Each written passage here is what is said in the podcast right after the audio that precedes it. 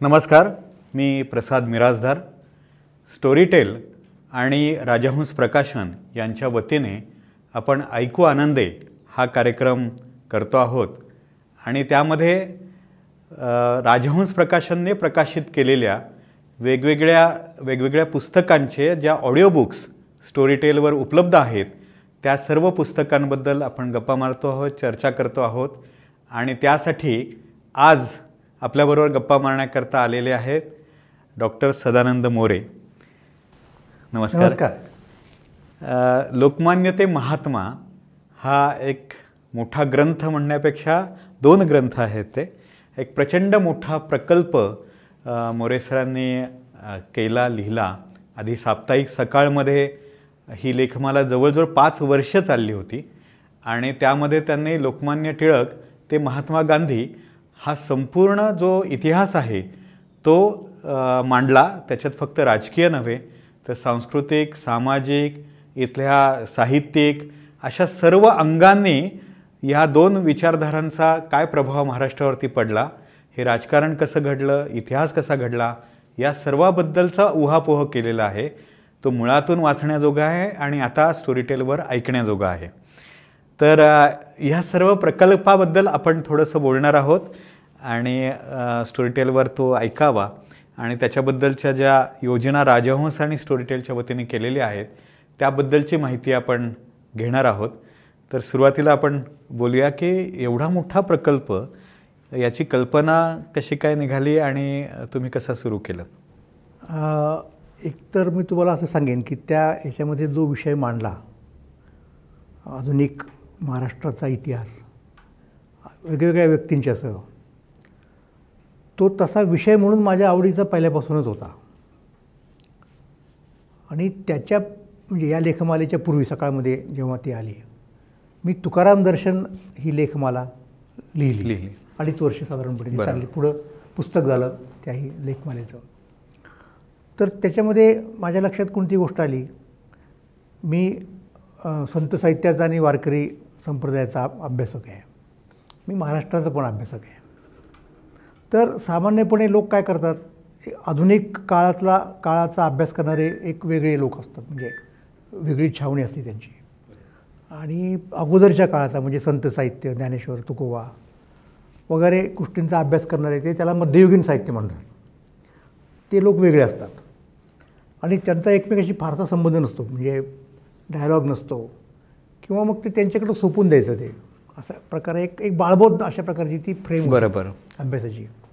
आता योगायोगानं मला ह्या दोन्ही प्रकारच्या गोष्टींचा अभ्यास करण्याची संधी मिळत गेली. माझे वडील मोठे अभ्यासक होते. त्यांचंही अशाच प्रकारे दोन्ही कालखंडांच्यावरती बऱ्यापैकी कमांड होती. खूप पुस्तकं होती त्यांच्याकडे. वर्तमान काळाबद्दलची एक सजगता होती. वर्तमानपत्र नियतकालिकं सगळी नेहमी गेली आणि मुख्य म्हणजे लोक यायचे. चर्चा करायला गप्पा मारायला. तर तो सगळे विषय असे डोक्यामध्ये असायचे. तर तुकाराम दर्शनमध्ये मी काय केलं की महाराष्ट्राचा सांस्कृतिक इतिहास जो आहे तुकोबांच्या नंतरचा तो तुकाराम केंद्रित आहे. म्हणजे तुकोबांच्या नंतर जे जे महाराष्ट्रातले कोणी थोर लोक होऊन गेले वेगवेगळ्या क्षेत्रातले ज्या ज्या मोठ्या चळवळी उभ्या राहिल्या संघटना निर्माण झाल्या त्या सगळ्यांनी तुकोबांची दखल घेतलेली आहे. पॉझिटिव्हली निगेटिव्हली वॉट एव्हर म्हणजे तुकोबांना टाळून कुणी असं पुढे जात नाही. त्यामुळं गंमत अशी झाली की त्या त्या लोकांनी त्यांच्या त्यांच्या काळात तुकोबांना जो रिस्पॉन्स दिला ते सगळे रिस्पॉन्सेस जर आपण चांगले आर्टिक्युलेट केले तर आपल्याला महाराष्ट्राचा वेगळा असा सांस्कृतिक इतिहास मिळतो. बरं. हे माझ्या लक्षात आलं. आणि ते लक्षात तसं दुसरपणे येत होतं पण आता कसं झालं की मला एकदा सदा डुमरे साप्ताहिक सकाळचे संपादक होते. त्यांना माहिती होतं की माझा प्राचीन मध्ययुगीन गोष्टींचाही अभ्यास आहे आणि या आधुनिक गोष्टींचाही आहे. तर ते एकदा मला म्हणाले की बा तुकोबांच्याबद्दल एक लेख मला लिहिशील का? साप्ताहिकात. म्हणलं लिहीन. पण नाही म्हणले मला अशी नेहमीची नाही पाहिजे पठडीतली. म्हणजे काय एक अभंग यायचा त्याचं खाली निरूपण करायचं. तसं असं नको. नको. तर कुठेतरी त्याला आधुनिक जगाशी रिलेवन्स पाहिजे त्याचा. अहो म्हटलं माझ्या डोक्यात तर हेच आहे ना खरं तर. ते लोक सांगू देत नाहीत खरं तर. म्हणजे कोणाला पटणार नाही ते लगेच सांगितल्यावर. की तुकोबांचा अशा प्रकारचा महाराष्ट्राचा इम्पॅक्ट तर ते म्हणाले लिहा. मी लिहित गेलो. त्याला खूप चांगला प्रतिसाद मिळत गेला. पुस्तक झालं नंतर त्याला पुरस्कार मिळाले. साहित्य अकॅडमीसह हे झालं तुकाराम दर्शनचं. त्याच्यात मला एक काय झालं की मला एक लिहिण्याची एक विचार करण्याची मेथडॉलॉजी पण मिळाली. की आपण सिरियलाइज एखादी गोष्ट केली साप्ताहिकामधून. तर हे लक्षात घ्या हे मी वेगळ्या पद्धतीने बोलतो प्रॅक्टिकल मुद्दा नाही आहे फक्त हा अकॅडमिक मुद्दा आहे. की काही गोष्टींची व्याप्ती इतकी मोठी असती की ती तुम्हाला लिनियर पद्धतीने लिहून सापडत नाही. बरोबर. म्हणून तुम्हाला जाणीवपूर्वक इकडं तिकडं घुसावं लागतं. बॅक अँड फोर्थ करावं लागतं. बरोबर.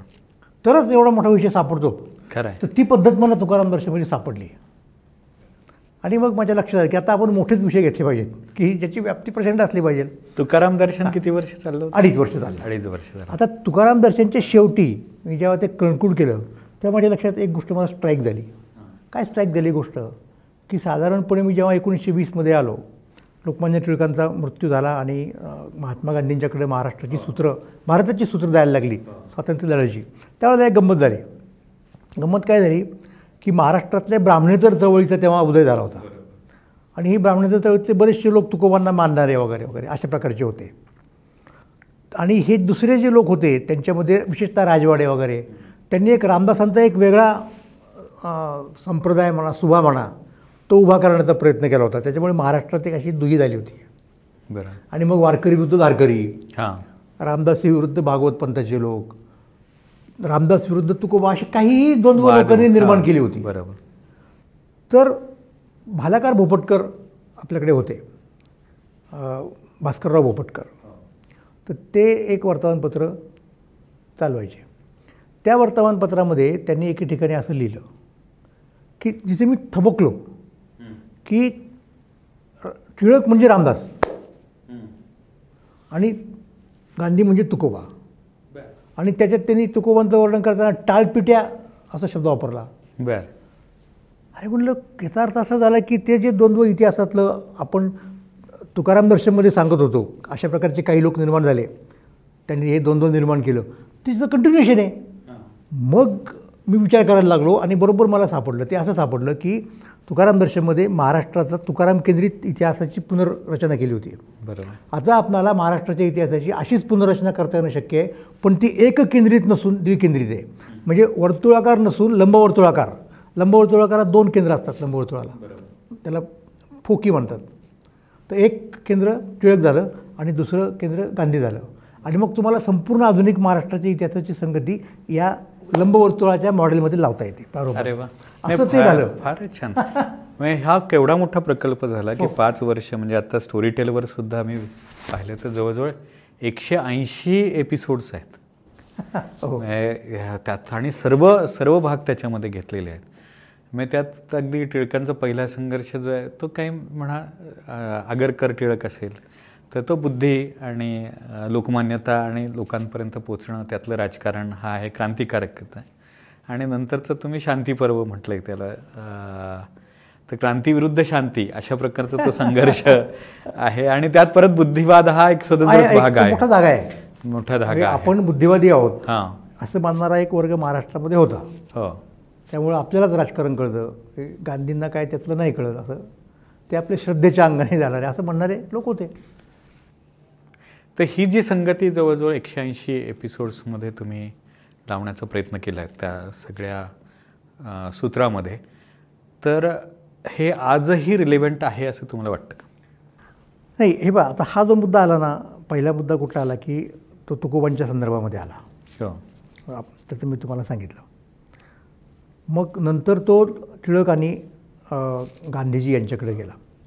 आता वस्तुतः म्हणजे मी काय करतो आहे मी माझं पुस्तक मुळातलं तुकोबांच्याबद्दलचं नाही. माझं हे पुस्तक टिळक आणि गांधी यांच्याबद्दलचं नाही लक्षात घ्या. ते महाराष्ट्राबद्दलचं पुस्तक आहे. म्हणजे ही दोन्ही पुस्तकं माझी महाराष्ट्राबद्दलची आहेत. मी महाराष्ट्राकडे मी बघतो आहे एकदा तुकोबांच्या नजरेने बघतो आणि एकदा ह्या दोघांच्या नजरेने बघतो. की महाराष्ट्रात त्यांचं रिसेप्शन कसं झालं? बरोबर. हा तो बेसिक मुद्दा आहे. सर्व घेतले तुम्ही. कादंबऱ्यात उमटलेलं हो, त्यांचं नाटकामध्ये नाटक. उमटलेलं. अगदी, अगदी, त्या काळामधली नाटकं हो, हो, त्यांनी दिलेले पाठिंबे वक्तृत्व. कीर्तन. हो. म्हणजे मला ते सांगायचं होतं की महाराष्ट्रामधलं असं एक समाज जीवनाचं असं एकही क्षेत्र नाही की ज्याच्यावरती ह्या संक्रमणाचा परिणाम झाला नाही. झाला नाही. टिळकांच्याकडनं गांधींकडं नेतृत्व जाताना त्याचा परिणाम ह्या प्रत्येक क्षेत्रावरती झाला. चांगला वाईट जे काय असेल ते काही त्याला चांगलं म्हणतील काही वाईट म्हणतील पण परिणाम झाला. मग तो परिणाम दाखवून देणं म्हणजेच महाराष्ट्राचा इतिहास मांडणं ना. बरोबर. हे हे माझं काम टिळकांनी आणि गांधींनी सोपं केलं. लक्षात घ्या हे दोन सूत्र मिळाली हां तुम्हाला. सूत्र मिळाली हो. याच पद्धतीने मी गेलो होतो संपूर्ण याच्यामध्ये नाही तर ते आज हां. ऐकताना जे रिलेव्हन्स त्याचा हां. लागतो म्हणजे नक्कीच ते ऐकत असताना म्हणजे हे बघा ना आता हे बघा मी तुम्हाला सांगतो एकोणीसशे वीस आपण हा जो एक पॉईंट घेतला की तिथे लोकमान्य टिळकांचा मृत्यू झाला आणि नंतर गांधीजींचा उदय झाला तर ते जे वीस ते तीस हे दशक आहे महाराष्ट्रातलं ते अत्यंत ख म्हणजे त्याला आपण फर्मेंटिंग म्हणतो आणि ज्याच्यामध्ये एक नवीन नेतृत्व घडलं महाराष्ट्रामध्ये. संघर्ष झाला वेगवेगळ्या प्रवाहांचा. वेगवेगळे प्रवाह अस्तित्वात आले. हे जास्त महत्त्वाचं आहे. म्हणजे कसं बघा की गांधीजींनी काँग्रेस क्लेम केली. त्याला टिळकांच्या काही अनुयायांनी विरोध केला. काही अनुयायांनी मान्य केलं गांधींचं नेतृत्व. मग टिळकांचीच परंपरा गांधी पुढे नेत आहेत असं काही लोक म्हणायला लागले. काही म्हणले नाही. म्हणजे मी त्याला वेगळ्या पद्धतीने अलीकडच्या काळात मांडलेलं आहे की अर्थसंकोच करायचा की अर्थविस्तार करायचा. हे. सगळं अर्थविस्ताराचं राजकारण आहे महाराष्ट्रातलं.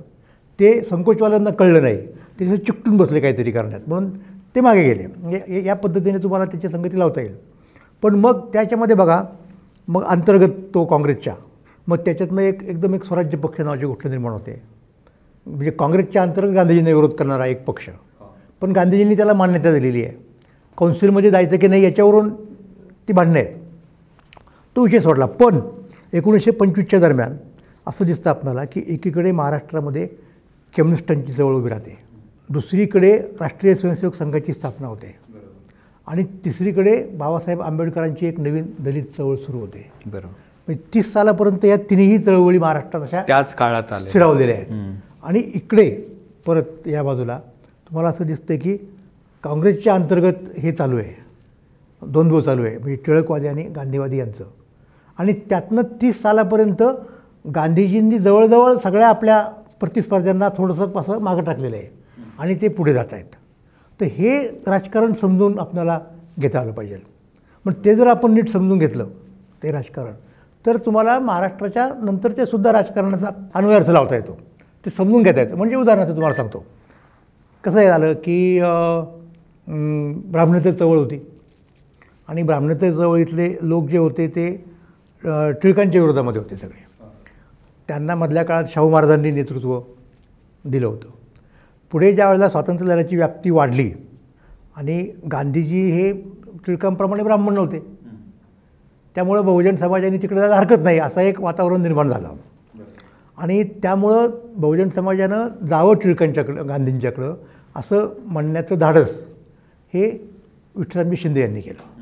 विठ्ठलरामजी शिंदे यांना केशवराव जेधेंनी प्रतिसाद दिला. आणि जेधेंच्या मागे खूप लोक होते ब्राह्मणेतर चळवळीमधले. तो जे जे जवळकर वगैरे तो अध्याय हो. आपल्याला माहिती आहे. आणि त्याप्रमाणे त्यांना कोणतरी आतमध्ये पाहिजे ना स्वागत करणारं. ते काकासाहेब गाडग्यांनी केलं महाराष्ट्रापुरतं बोलायचं म्हणजे. त्यामुळे ब्राह्मणेतर चळवळ काँग्रेसमध्ये विलीन झाली. काँग्रेसची शक्ती वाढली चळवळीची शक्ती वाढली. पुढे स्वातंत्र्य मिळालं.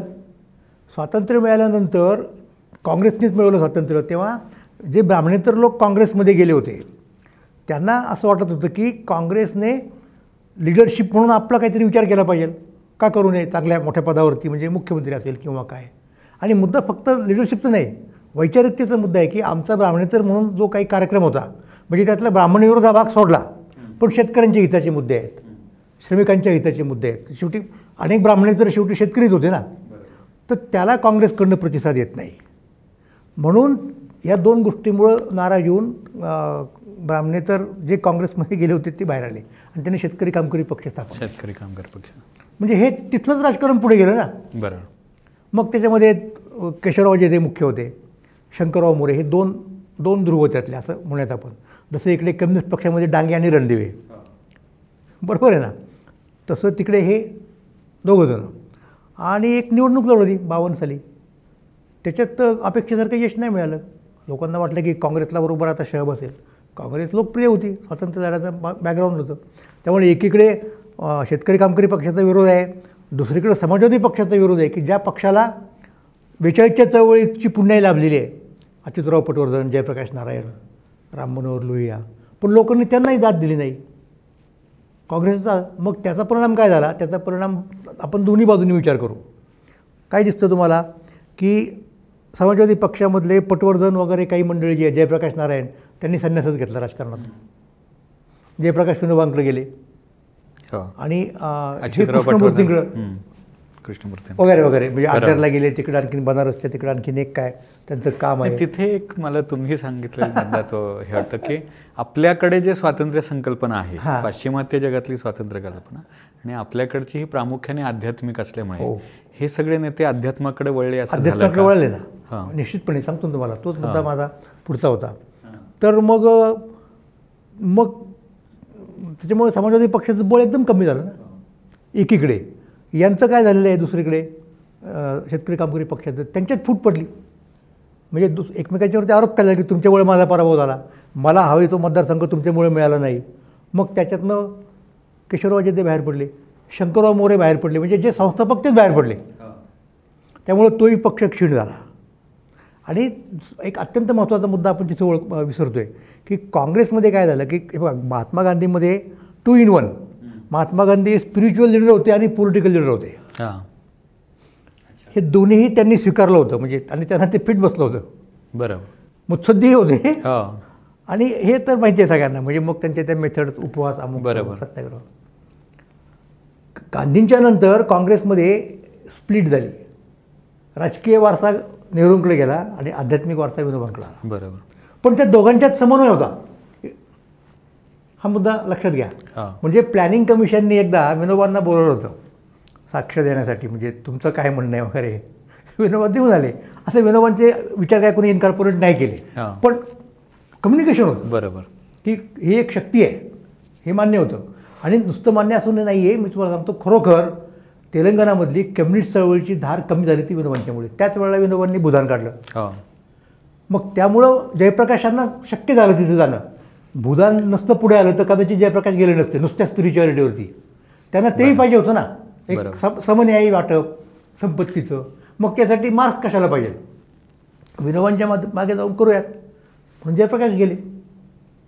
तर हे महाराष्ट्राचं जे काही घडतंय ना त्याचं सगळं सूत्र तुम्हाला तिथे लावता येतं. या सगळ्या. गांधी टिळक बरोबर. यांच्या हे ढोबळ मनाने पाहिलं तर लोकमान्य ते महात्मा म्हटल्यानंतर लोकमान्य म्हणजे जहाल मतवादी गांधीजी म्हणजे मवाळ मतवादी विशेषतः गोखल्यांचे शिष्य. आणि त्या दोघांमधला हा संघर्ष आणि त्यातून निर्माण झालेली ही सगळी वैचारिक घुसळण आहे. हे जहाल आणि मवाळ हे आपल्याला सर्व ठिकाणी आढळतात. आज सुद्धा व्हॉट्सअप ग्रुपवर या प्रकारचे वाद भांडणं आणि ध्रुवीकरण होण्याचा भाग दिसतो आपल्याला.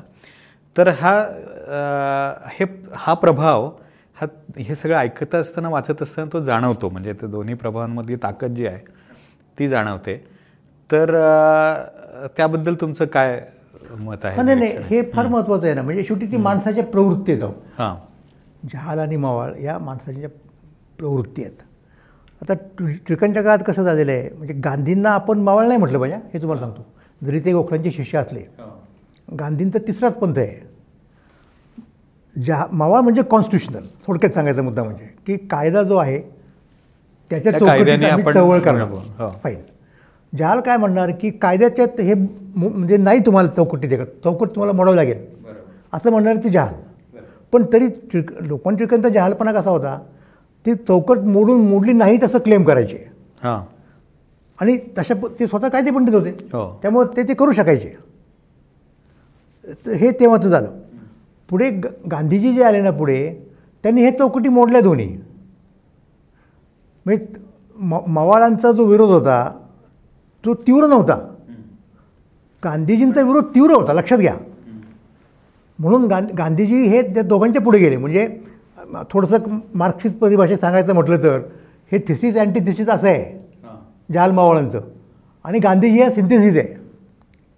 म्हणजे जहालामधला जहालपणा आणि मवाळामधला जो कॉन्स्टिट्युशनलपणा आहे पण तो त्यांनी तसा नाही स्वीकारला. तो त्याच्यात त्यांनी नैतिकता आणली बेसिकली हा. हा फरक आहे. हा हे कायद्याच्या पुस्तकातलं नाही आहे अहिंसा हा नैतिकतेचा मुद्दा आला. हे गांधीजींनी केलं. आणि अनेक ठिकाणी असं झालेलं आहे तुम्ही आपला जो प्रश्न विचारलात ना तो फार महत्त्वाचा आहे की आपल्याकडे कसं झालं बघा मगा मगाचं उदाहरण तुम्हाला देऊन सांगतो समाजवादी लोक आहेत समाजवादी लोकांनी काय केलं बघा तुमच्या असं लक्षात येईल की लोहियामध्ये जहाल आहेत आणि दुसरे सोशलिस्ट होते ते मावाळे आहेत जॉर्ज फर्नांडिस लोहिया हा. त्यांचं झालं कम्युनिस्टामध्ये तुम्हाला दिसतं तसं रणदेवी. जहाल. त्यांच्या तुलनेत डांग्यांना मावळ म्हणायचा त्यांच्या तुलनेत मग त्यातनंच डावा आणि उजवा असे निर्माण झाले. आणि तेव्हासुद्धा ज्यांना ही चौकट बांधली नाही त्याच्यातून एक गांधीवाद निघतो. त्यातनं एक मार्ग म्हणजे अतिजहाल तोही निघतो. म्हणजे टिळकांच्या काळात सावरकरांचा क्रांतिकारकांचा पक्ष हा अतिजहाल आहे. की या कम्युनिस्टांच्या डाव्या उजव्या चळवळीमध्ये नक्षलवाद हा अतिजहाल झाला मग. म्हणजे हे हे हे जे आहे ना ते तुम्हाला सतत कंटिन्यू झालेलं दिसेल. तुम्ही एक इंटरेस्टिंग लेख आहे मला ते टायटल फार आवडलं की तुरुंग आणि सुरुंग. हो असे दोन सुरुंग. हा तुरुंगे आणि 42 च्या सुरुंगे. चळवळीमध्ये. बेचाळीसच्या हो, चळवळीमध्ये. हो, हो. हे दोन्ही गट होतेच म्हणजे. हो, तिथे आहेत ना बेचाळीसची चळवळ पण तुम्हाला दिसेल. हो. अगदी. म्हणजे गांधीजी जरी म्हणाले की त्याला हवं ते त्यांनी करावं म्हणजे पेलल ते परवडल ते पण ते गांधीजींच्या मधल्या गांधीजींच्या अहिंसा हीच खरी मानणाऱ्या लोकांना ते नाही पटलं. म्हणून त्यांचा आणि बेचाळीसच्या चळवळीत तुरुंगात गेलेल्या लोकांचा संघर्ष झाला. म्हणजे अरुणा सपल्ली हे जे सगळे लोक होते नारा ना नाना पाटील वगैरे वगैरे त्यांचा संघर्ष झाला. अं, पटवर्धन बंधू यांना आवडलं नाही ते. म्हणजे कट्टर गांधीवाद्यांना. म्हणजे तो परत त्यातला जहानमावाळांचा संघर्ष आहे ना. तर हे तुम्हाला पुढे सतत दिसून येईल बघा. नाही आता हे एकंदरीत सगळं ऐकताना वाचताना किंवा हे खूप मोठं काम तुम तुम्ही केलेलं आहे. म्हणजे ते शिवधनुष्य उचलण्यासारखंच आहे कारण ते एवढा मोठा परिसर हे करायचा. पण एक प्रश्न म्हणजे आजच्या विशेषतः तरुण पिढीच्या साठी म्हणून की हा इतिहास का वाचावा? महाराष्ट्र समजून घेण्याकरता आजचा महाराष्ट्र समजून घेण्याकरता किंवा घडवण्याकरता याचा काय उपयोग होईल? आणि आजच्या रेफरन्समधनं तुम्ही ह्या सगळ्याकडे कसं पाहता? त्याचं एक कारण तुम्हाला सांगतो. म्हणजे माणसाच्या अनेक व्याख्या आहेत. कोणी म्हणतं की माणूस हा बुद्धिनिष्ठ म्हणजे रॅशनल ॲनिमल आहे. हां. कोणी म्हणाला की तो पॉलिटिकल ॲनिमल आहे. कोणी आणखीन काय काय म्हणालं? तर ते खरे असतील. म्हणजे माझ्या दृष्टिकोनातून मनुष्य हा हिस्टॉरिकल ॲनिमल आहे. प्राण्यांना इतिहास नसतो. बरं. हां. त्याचे रेकॉर्ड ठेवत नाहीत इंटरप्रिटेशन करत नाहीत. उत्क्रांती असते.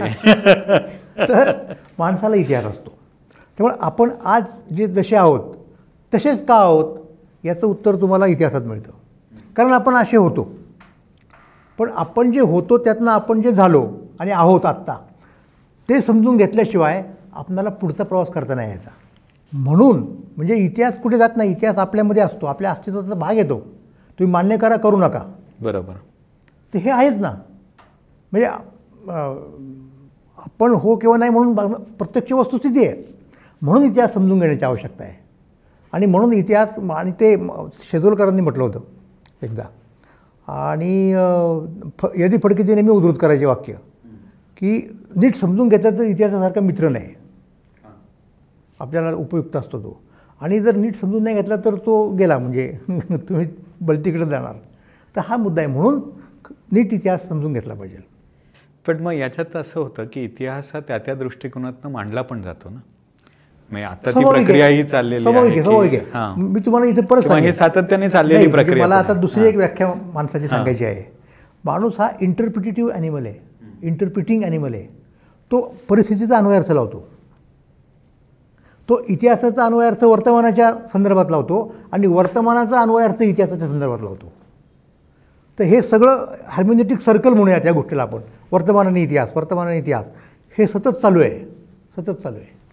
पण मग इथे मला नक्की एक निश्चितपणे सांगावंसं वाटेल हे ऐकत असताना सगळी विशेषतः लोकमान्य ते महात्मामध्ये ते दिसतंच दिसतं की तुम्ही एका दृष्टिकोनातनं ते लिहिलेलं नाही आहे कुठल्या तरी एकांगी हो, हो, हो, प्रचारकी पद्धतीने ते लिहिलेलं नाही आहे तर त्या सगळ्याचा एक आढावा घेण्याचा समन्वय साधण्याचा प्रयत्न केलेला आहे. अगदी. तर हे जमवताना कसं अडचणी आल्या? कारण नाही म्हटलं तरी आपण एक कुठल्या तरी विचारसरणीने प्रभावित असतो. तर त्याच्या मागचा दृष्टिकोन काय होता हे तुम्ही कसं जमवलं आणि नाहीतर फक्त माहितीचं होतं पण त्याच्यातनं एक वैचारिक प्रगल्भता पण येते. असं मला जाणवलं. कसं आहे बघा की आपण म्हणालात ना दृष्टिकोन असतो. हां. त्या दृष्टीने लोक असा अर्थ लावतात त्या घटनांचा अर्थ लावतात. तर मी ही मेथड ठेवली ना आणि त्या त्या दृष्टिकोनांचा ची चर्चा केली त्याच्यामध्ये. म्हणजे माझा लोकमान्य ते महात्मामध्ये एक स्व- स्वतंत्र लेख आहे त्याच्या मेथडॉलॉजीबद्दलचा मी जैनांचा नयवाद इथे आणला. दृष्टिकोन आहेत वेगवेगळे. कसं बघायचं त्या वस्तूकडे? काही लोक म्हणजे शंकराचार्यांच्या वेदांताचा एक दृष्टिकोन आहे. उदाहरणार्थ बुद्धांचा बौद्धांचा क्षणवाद हा दुसरा दृष्टिकोन आहे.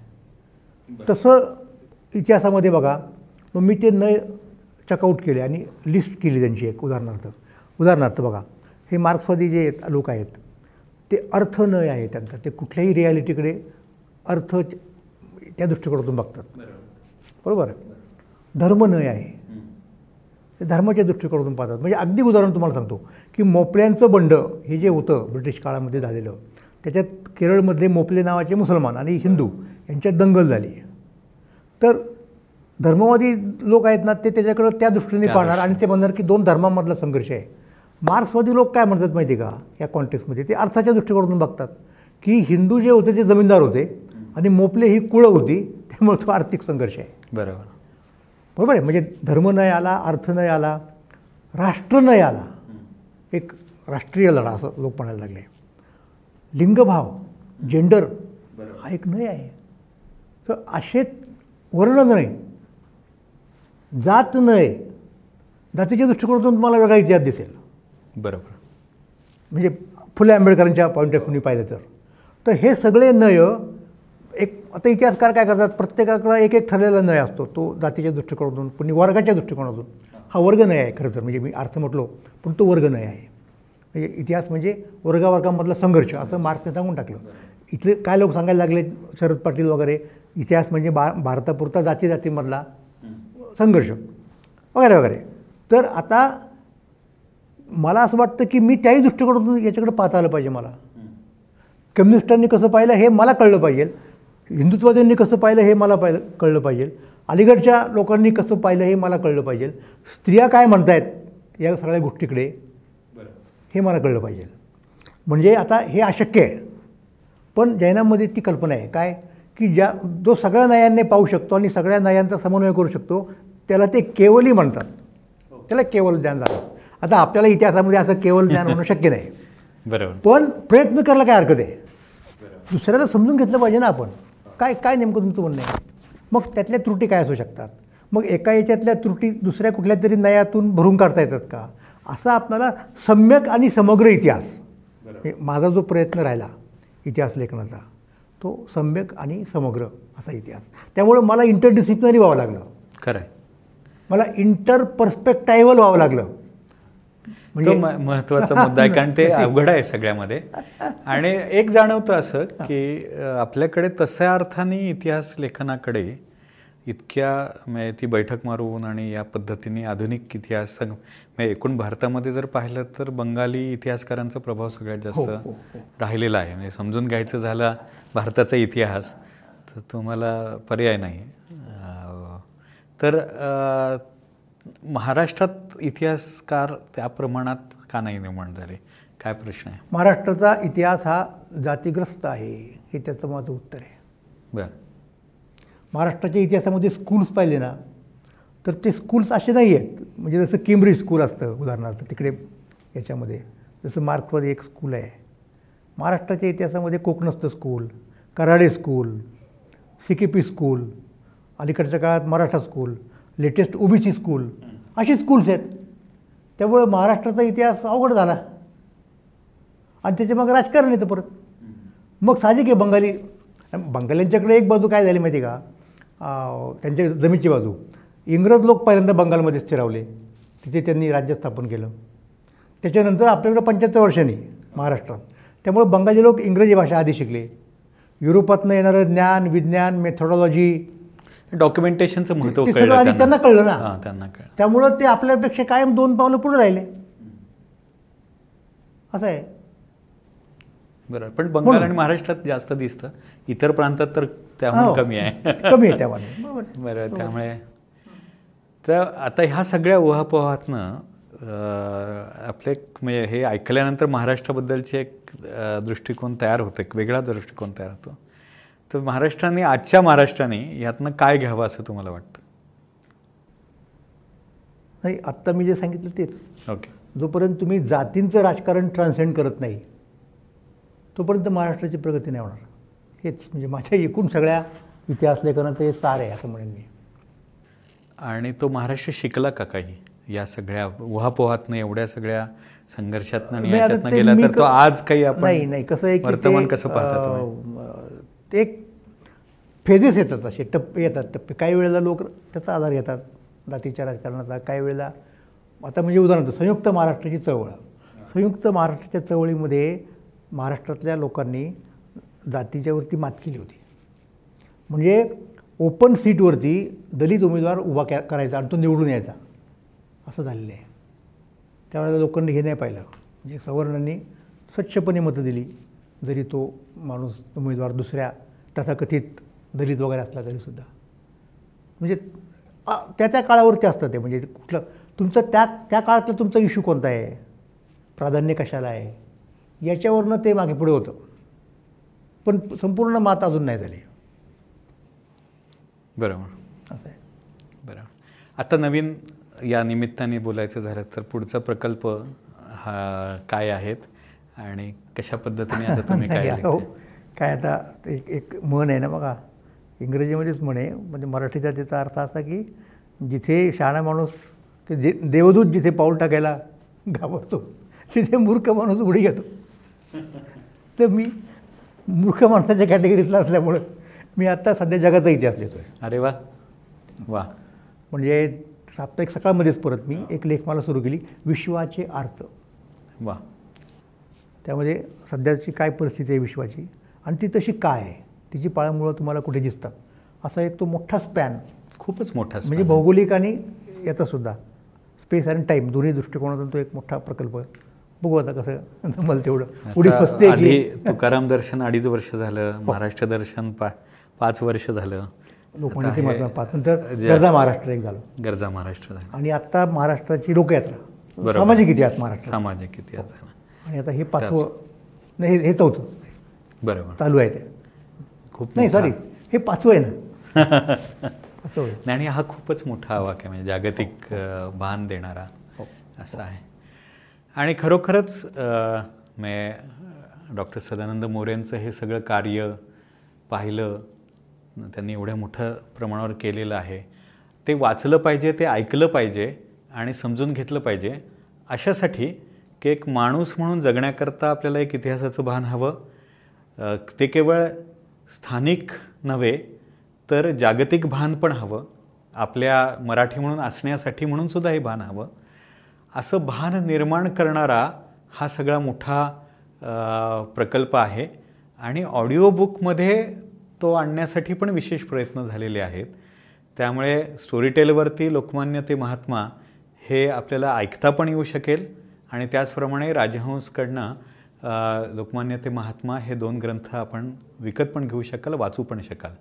त्यामुळे वाचण्याचा आणि ऐकण्याचा आनंद देणारी ही योजना आपण आत्ता करतो आहोत. तर ती योजना मी सांगतो की स्टोरीटेल वरती जवळजवळ तीन एक लाख पुस्तकं आहेत. मराठीमध्ये सुद्धा जव पाच हजारापेक्षा जास्त पुस्तकं उपलब्ध आहेत. तर जे कोणी राजहंस प्रकाशनचे दीड हजार रुपयाचे ग्रंथ किंवा पुस्तकं विकत घेतील. त्या प्रत्येकाला एक हजार रुपयाचं वार्षिक सभासदत्व स्टोरीटेलचं भारतीय भाषांमधलं हे स्टोरीटेल सिलेक्ट नावाने मिळतं. तर ते तुम्हाला मोफत मिळू शकेल. आणि दुसरं की जे ऑलरेडी स्टोरीटेलचे सभासद आहेत आणि जे ऐकता आहेत त्यांच्यासाठी राजहंस प्रकाशनने खास सवलत ठेवलेली आहे. त्यामुळे त्या मंडळींनी जर राजहंस प्रकाशनची पुस्तकं या सप्ताहाच्या काळामध्ये विकत घेतली तर त्यांना पंचवीस टक्के सवलत मिळणार आहे. त्यामुळे आत्ता आम्ही राजहंस आणि स्टोरीटेल एकत्र येऊन हा वाचा आणि ऐकण्याचा आनंद साजरा करतो आहोत. त्यामध्ये आपण सगळ्यांनी सहभागी व्हावं ही विनंती. आपण इथे आलात त्याबद्दल धन्यवाद. नात्याने मी तुम्हा दोघांचे आभार मानतो. राजाऊस आणि स्टोरी टेल धन्यवाद.